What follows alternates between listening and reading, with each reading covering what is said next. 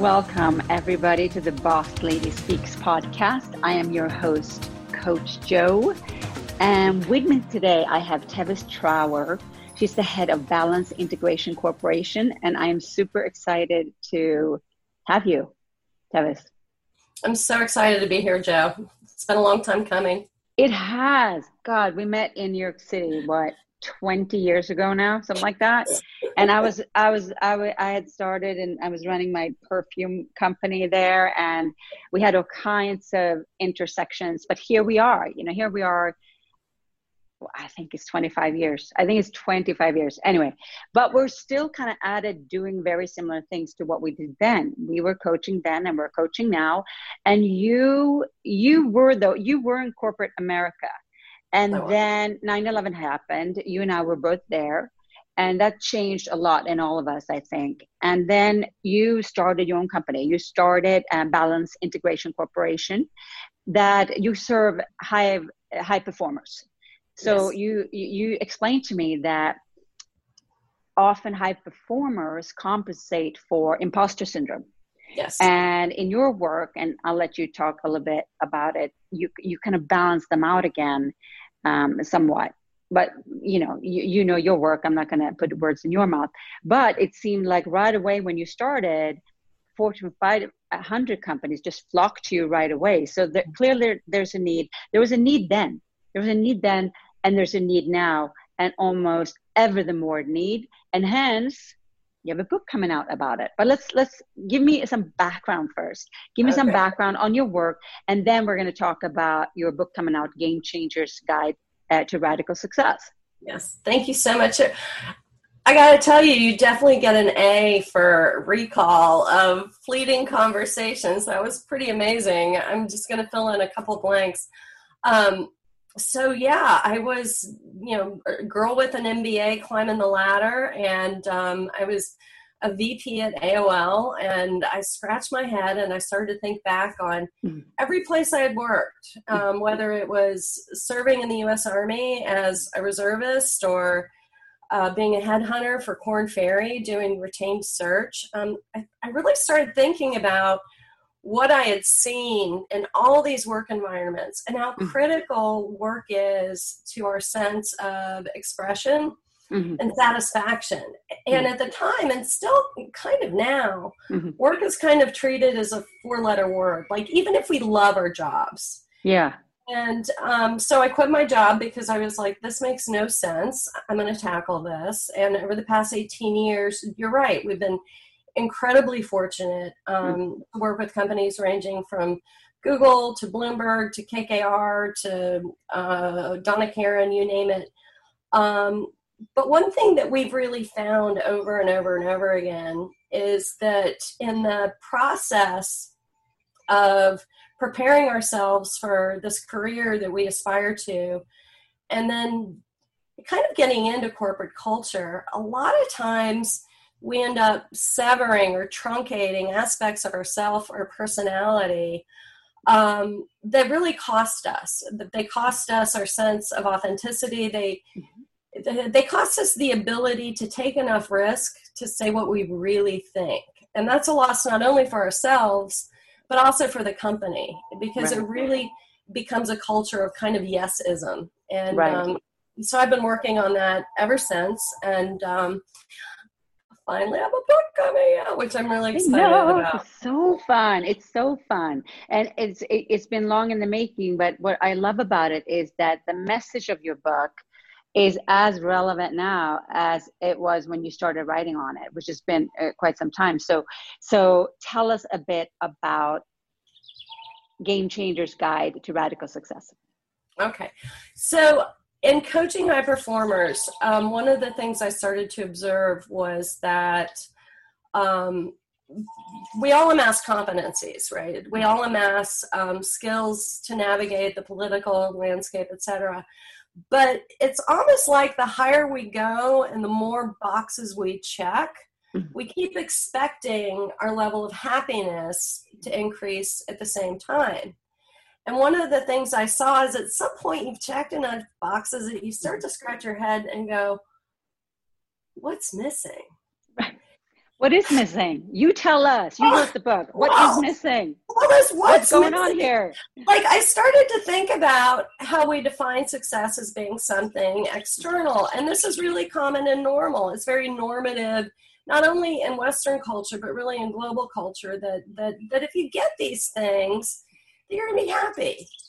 And um, if you're paying attention to your level of happiness every day, which some high performers do, right? Some some want to escape it through yoga, alcohol, power struggles, you name it, right? Mm-hmm. Um, you that that one thing that starts to miss is something that is really internal to all of us, and so this idea of radical success, people hear the word radical and they think, oh, extremists, especially right now on our planet.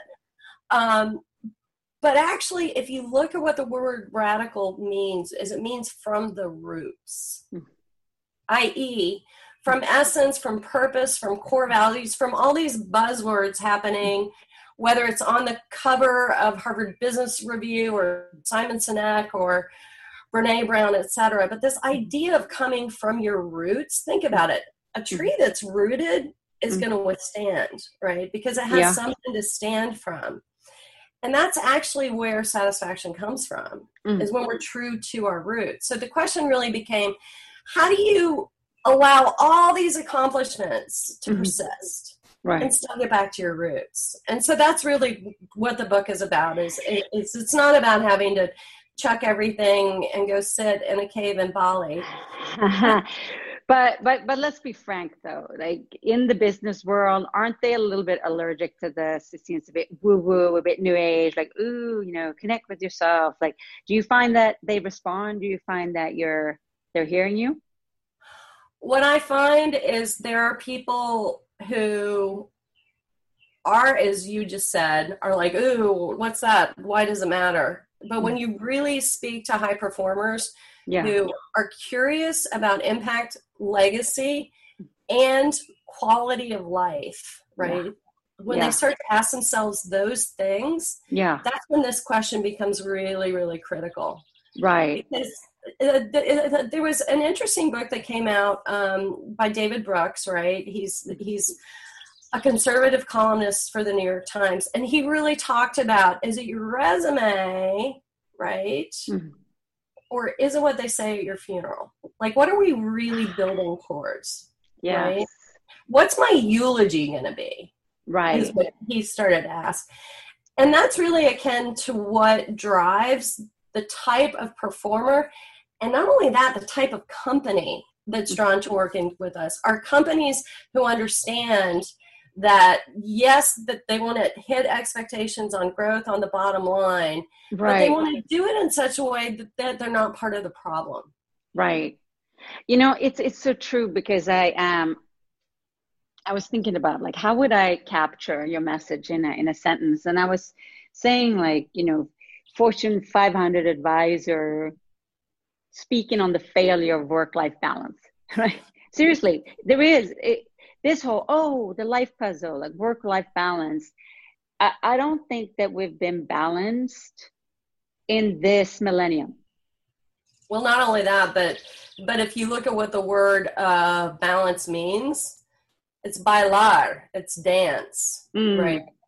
It's how do you dance mm-hmm. among opposing forces right. but always come back to center. Like that's that's the meaning of and and, and isn't it also a little bit like I don't think it's a function of, I mean, obviously, if you over overwork all the time, you're just overworked. But in, in some ways, stress doesn't necessarily come from working. I mean, it doesn't also, like you said, if you're rooted and you work and you can be relaxed and you can enjoy your family and you can do this dance. So you can't just attribute it to long work hours, can you? No, absolutely not because think about it this way there's eustress right which is positive stress mm.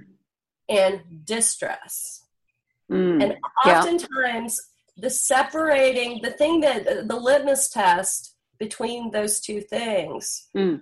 um, is what kind of filter are you bringing to it right some of the most um, satisfying times in our lives are full on we've got huge deadlines maybe our, our spouse or we've just had a kid or yeah. we're in the middle of a move and we're buying a company like all those things can be happening.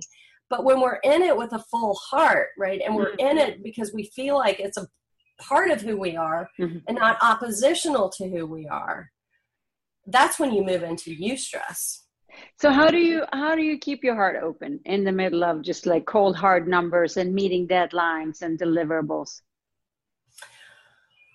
what I have seen is that it takes really simple practices. Um, people who are strongly connected to their hearts or to their sense of purpose. And again, I don't mean that woo woo. Like mm-hmm. I don't mean like I am a being of light. Right? Right, right, right, right, right. I can I just sit here and it comes to me. Right? No, yes, no, you got to work. Right, mm-hmm. but more like. Did you say I'm a butterfly? well, yeah, I'm joking. I'm a butterfly. um, I don't mean that. What I mean is, you ask, how do you stay connected to your heart? Well, mm. one thing, that's the best navigational tool you've got because mm. your brain is programmed to scan for fear, right? Yeah. Your heart is programmed to scan for truth and opportunity. Right. So, so by really asking yourself over and over again what is my heart telling me you're going to be able to navigate the dangers that your brain can identify but right. you're going to do it in such a way that you're true to yourself so it, it it's not as woo woo and complex as you, you, might think and you don't have to meditate for three hours a day mm and you don't have to have a guru and all right. that stuff. It's really just staying connected to yourself, but you do have to practice it, right? You do have to ask yourself again and again what are my core values? What yeah. really matters to me? What kind of impact do I want to have on the people around me? Mm. Let me ask you something. I'll tell you a tiny little story and I want your take on it. So, there was this young boy that I know that is, let's call it in my sphere. And, you know, I saw him and he is about eight or nine or so, and it didn't see him professionally, not like that. And he said, um, you know, I asked him about his family, I asked mom, how's dad? Oh, they're good. And and then uh, you know, what have you what have you guys done lately? And he he's like, not much, you know. My mom and dad, they love their work more than they love me. And I was like, what? This is an eight year old. That is tragic to me. Yeah. That, that those were the words coming out of his mouth. Yeah. So, are there certain, let's call it individuals, or, or, or, let's call it career people, and and these high performers that that reach a point of no return? Can everybody come back from this abyss, or is it for some it's just like they've doomed themselves? That is my favorite question ever, and this is a conversation that comes up again and again, right? Mm-hmm. Because I do have. Um, the cynics in my life who say, "Oh, Tevis, why are you bothering? I have this weird conviction that longing for wholeness for for for self-expression through our work and through every part of our lives is actually a ubiquitous longing that it kind of comes with the owner's manual of mm-hmm. owning a human lifetime right that, that that that that when you're engaged in managing a life, right, from the minute you're born until you die, mm. that there's a part of your psyche, there's a part of your awareness mm. that is always asking yourself exactly these questions. Mm. Now, does everyone choose to take it on? No. Right. But it's, but in the choosing. You're yeah. saying it's possible. Yeah, it's in yeah. the choosing to take it on, mm. right? It's not it's not a there's no roadblock mm. once you choose to take it on. Right right right. It's very interesting. So tell us a little bit more about your book. What do you want people to come away with? What do you what's that what's the core message? The core message is to not postpone being the person you want to be mm-hmm. until blank. Right. The core message is we got to get on it right now. We've got to get on choosing. Kind of, you set that up. Thank you, Joe. Mm-hmm. Mm-hmm. We've got to get on this act of choosing and doing it from our truth, not from society's pressures, not from expectations around us, Yeah. Um, but we have to get on this right now and stop postponing becoming the person that we dream that we're capable of being. What happens if we don't?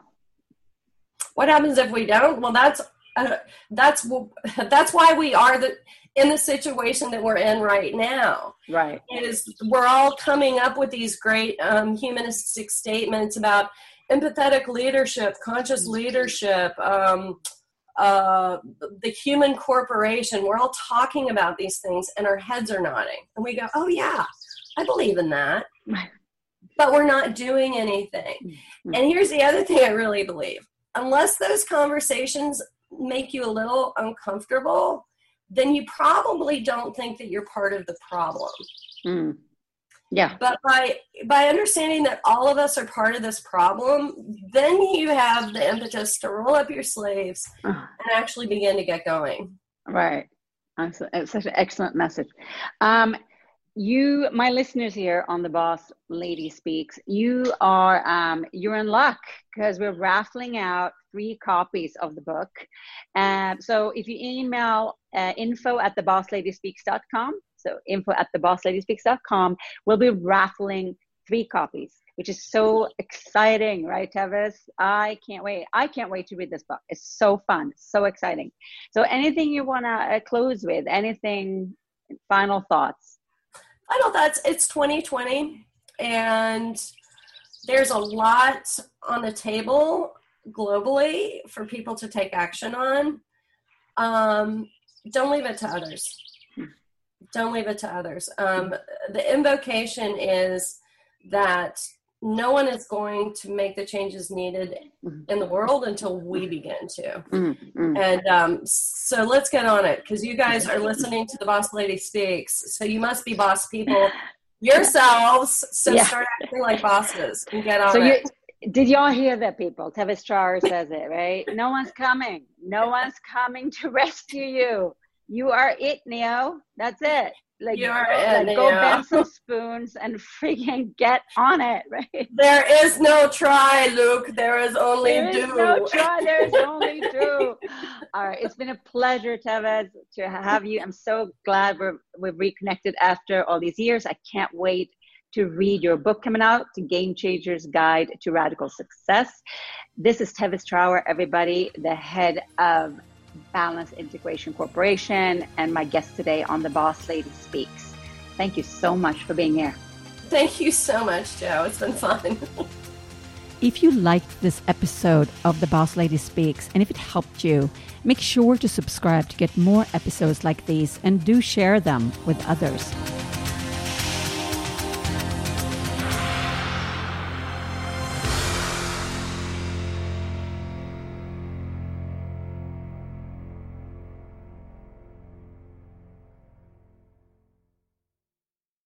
This podcast is a part of the C Suite Radio Network. For more top business podcasts, visit c-suiteradio.com.